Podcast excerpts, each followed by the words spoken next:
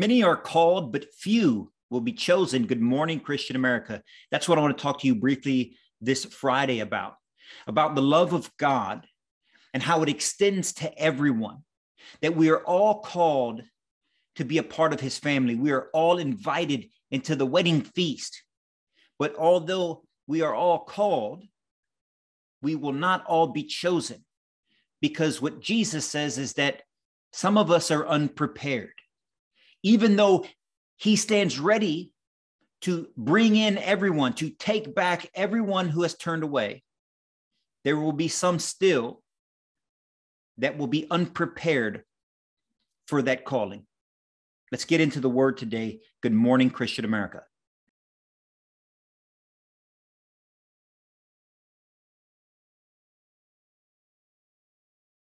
And good morning, Christian America. Eddie here, as always, representing the Christian American revitalization effort, where we seek to revitalize the Christian faith across our nation.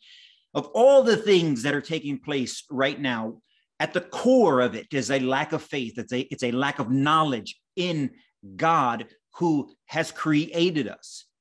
It's a, la- a lack of faith in the under undergirding of our nation that is built on Judeo-Christian principles and values, the values of the gospel, the values that God gives us, the commands that he provides for us, the example through scripture that we can read and he has revealed to us.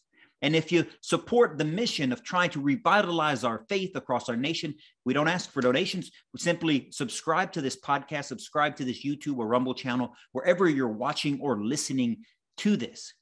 Friends, I want to talk to you briefly today about how God calls us all.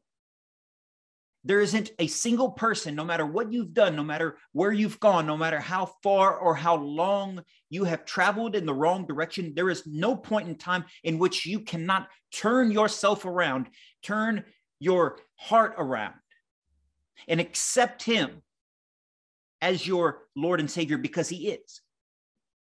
That you can turn your life back to Christ, that He wouldn't be willing and enthused to embrace you. And we're going to turn to some scripture today to discuss just that. And so, as we get ready, there's three passages I want to talk about. One, the first one will be in Luke chapter 15. Um, the second will be in Matthew chapter 25. And the third will be in Matthew chapter 22. And there's a common theme in these passages. And you can take it from Jesus, so you don't have to take it from me. But when Jesus says in these passages, in a variety of different ways, in different parables, is that there isn't a single person that he is not willing and able to save, to and uh, to to give the the gift of eternal life.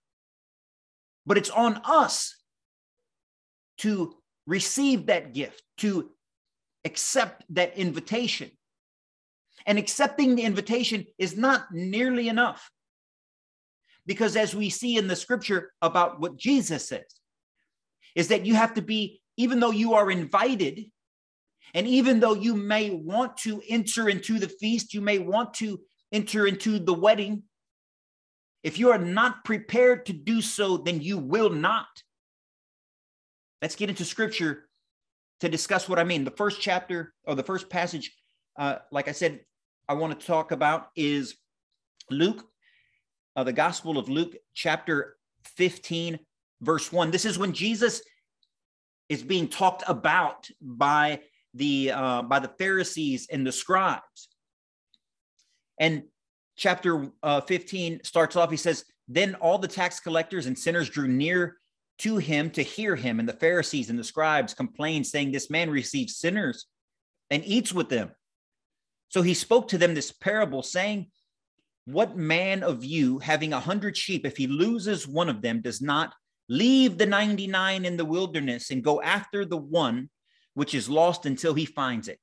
And when he has found it, he lays it on his shoulders, rejoicing. And when he comes home, he calls together his friends and neighbors, saying to them, Rejoice with me, for I have found my sheep which was lost. I say to you that likewise there will be more joy in heaven over one sinner who repents than over 99 just persons who needs no repentance. Jesus goes on to give another parable. He says in verse 8, or what woman having 10 silver coins, if she loses one coin, does not light a lamp, sweep the house, and search carefully until she finds it? And when she has found it, she calls her friends and neighbors together, saying, Rejoice with me, for I have found the piece which I lost. Likewise, I say to you, there is joy in the presence of angel of the angels of God over one sinner who repents. Clearly, in this passage, Jesus has given these parables to say, no matter where, where you are in your life, no matter what you've done in your life, that He stands ready and is searching for you. Like a shepherd who leaves 99 sheep to go find the one that is lost. Like a woman who loses one of her coins. And she, although she still has nine more, she's searching for that 10th. And then when that shepherd finds that lost sheep, when that woman finds that lost coin, they rejoice and they call their friends to rejoice. And Jesus says that there's more celebration in heaven for one sinner who repents than for 99 just persons in no need of repentance. A passage we won't cover today, but is in this similar uh, thought process, is the parable of, or the story of the prodigal son who squanders his inheritance, who turns his back on his father, who goes and spends all that he has, that all that he's been given. And when there's nothing left, when he's as low as he can possibly be, when he's at rock bottom, he decides to come back to the house and his father rejoices, sees him from a distance, runs to him, embraces him, slaughters the fattened calf, throws a celebration, so much so that the, the older brother is upset because he doesn't get that celebration. And when the older brother comes to the father in the in the story, the father tells the older brother essentially that you are his son as well. Everything that you have, everything that I have is yours, is what the father tells the older brother. And that we should rejoice because your brother was lost and now he's found. When Jesus gives sight to the blind, that was seen. The, the, the, reason people were blind, the reason people were lame, the reason people had leprosy in those days, it was seen as a way uh, of, of displaying their sinful nature, their sinful acts. And Jesus not only cleanses them of their grievances, of, of their sicknesses, of their illnesses, but he, clean, he, he, he cleanses them of their sin, which is what makes it all the religious hypocrites upset at Jesus from the beginning. So this is an example. It's I just gave you three examples, two in this passage and one of the prodigal son, where Jesus says that we are all welcome, that you are never too far gone, that he would not bring you back, and then rejoice once you are back. But that's not where that's not where his teaching ends, as far as the inheritance of God, the inheritance of uh, of heaven, rather. And so I'd ask you to turn to Matthew chapter 25, and I want to read this verse, uh, the scripture with you. Chapter 25, verse 1. Jesus says, When the kingdom of heaven shall be likened to 10 virgins who took their lamps and went out to meet the bridegroom. Now, five of them were wise and five were foolish. Those who were foolish took their lamps and took no oil with them, but the wise took oil in their vessels with their lamps. But while the bridegroom was delayed, they all slumbered and slept. At midnight, a cry was heard Behold, the bridegroom is coming, and go out to meet him. Then all the virgin, all those virgins arose and trimmed their lamps. And the foolish said to the wise, Give us some of your oil, for our lamps are going out. But the wise answered, saying, No, lest there should not be enough for us and you. But go rather to those who sell oil and buy for yourselves. And while they went to buy, the bridegroom came, and those who were ready went in with him to the wedding, and the door was shut. Afterward, the other virgins came also, crying, Lord, Lord, open to us. But he answered and said, Assuredly, I say to you, I do not know you. Watch, therefore, you know neither the day nor the hour which the Son of Man is coming. Matthew 25 starts off with this parable where Jesus is saying, equating himself to this bridegroom, that he will be returning.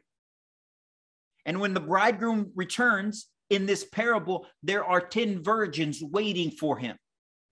Jesus calls five of them wise and five of them foolish. And the reason five are wise and five are foolish is because the five wise virgins come with their lamps and they come with their oil to light the lamps so that they can see the way to the bridegroom upon his return. The five foolish ones bring the lamps but aren't prepared. They, they don't bring any oil. They aren't prepared for what comes next. They aren't prepared for the bridegroom to return. They want to be involved. They've accepted that they want to be involved. They've, they've made this first effort, but yet they weren't truly prepared for his return. And because they weren't prepared for his return, when the time comes for them to make their way out to the bridegroom, they have to go back. They have to go fix themselves. And by the time they make their way over, by the time they grab their oils and they make their way back to where the bridegroom was, he's gone. He's inside the wedding feast. He's inside the wedding and he's inside without them. So much so that they bang on the door and they say, Lord, Lord, let us in.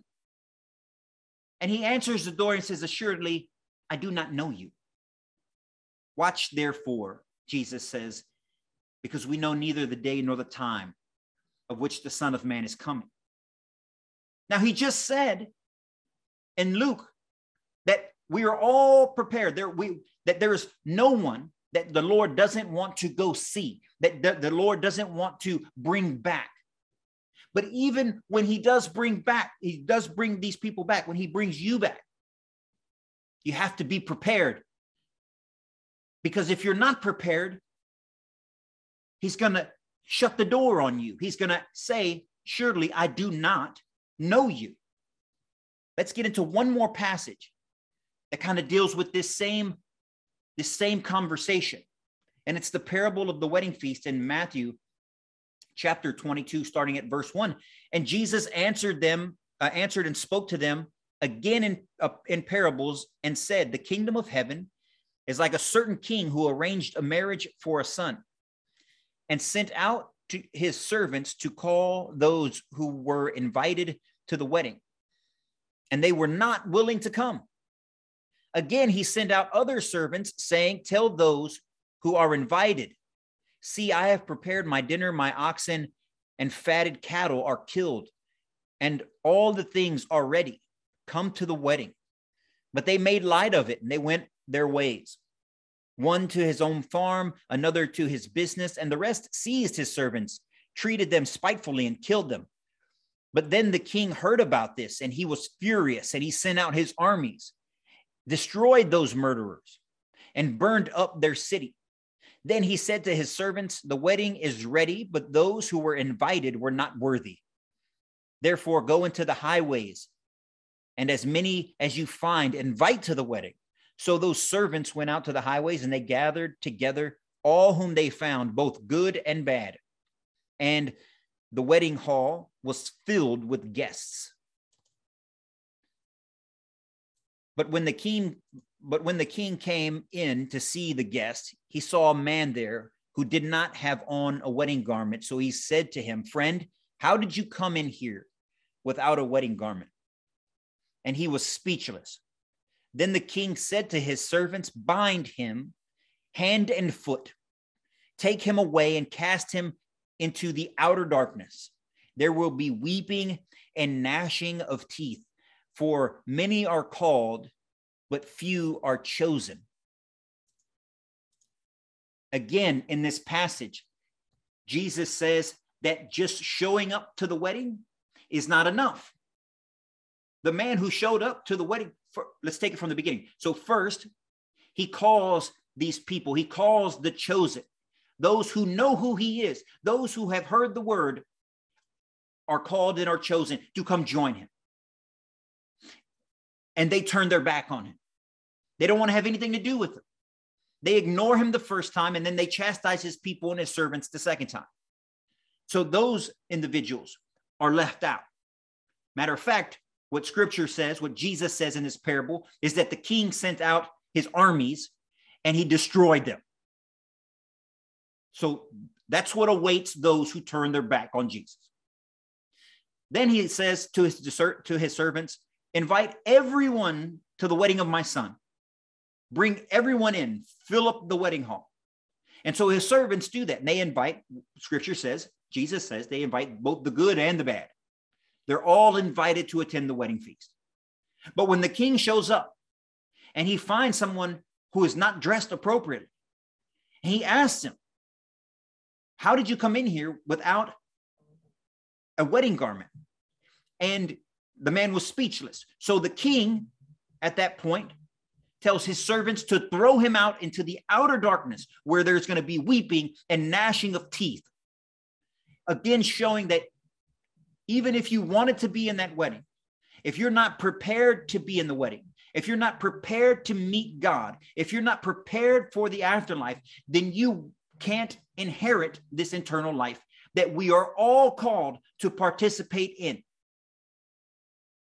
There's a strain of people, and there, there's a, a good debatable conversation to have because of what scripture says in a variety of passages. But what Jesus says in these three passages that I showed you is one, we are all called to participate. We are, we are all capable of coming to the wedding. We are all capable of meeting the bridegroom. We are all capable in, these parables to have eternal life, to participate in that eternal life with our Lord and Savior Jesus Christ, the bridegroom himself. But if we don't come prepared for that, it doesn't really matter what we want. Because the king throws the unprepared into the outer darkness, and the bridegroom who comes back for the virgins shuts out the five who were foolish and unprepared. What I'm trying to get to you, friends, today to discuss and to think about is are we prepared to enter into that eternal life? You might want to, but if you haven't, if you are not prepared and you haven't given up your heart, you haven't made it possible so that the Lord's grace and mercy can shine down and cleanse you so that you may be made to be prepared for that eternal life. Jesus says the door will be shut, that you'll be cast into the darkness. There will be wailing and gnashing of teeth, because as he says, assuredly, I do not know you. Let's live the gospel with our lives as well as our words. Let's live the gospel through our deeds as well as our faith and our prayer. Let's make our country and our community the place that we want to live in. And with that, ladies and gentlemen, again, if you like messages like this, if you support what we're trying to do here, we ask not for donations, but just simply that you subscribe to this podcast, that you subscribe to this YouTube channel, this Rumble channel, or wherever it is that you're listening or watching. So you can also go to ChristianAmericanTees.com, pick yourself up some apparel that says, I put Christ and my country at the forefront of my life. And with that, ladies and gentlemen, until Monday, you guys stay on fire for Christ, stay blessed. Good morning, Christian America.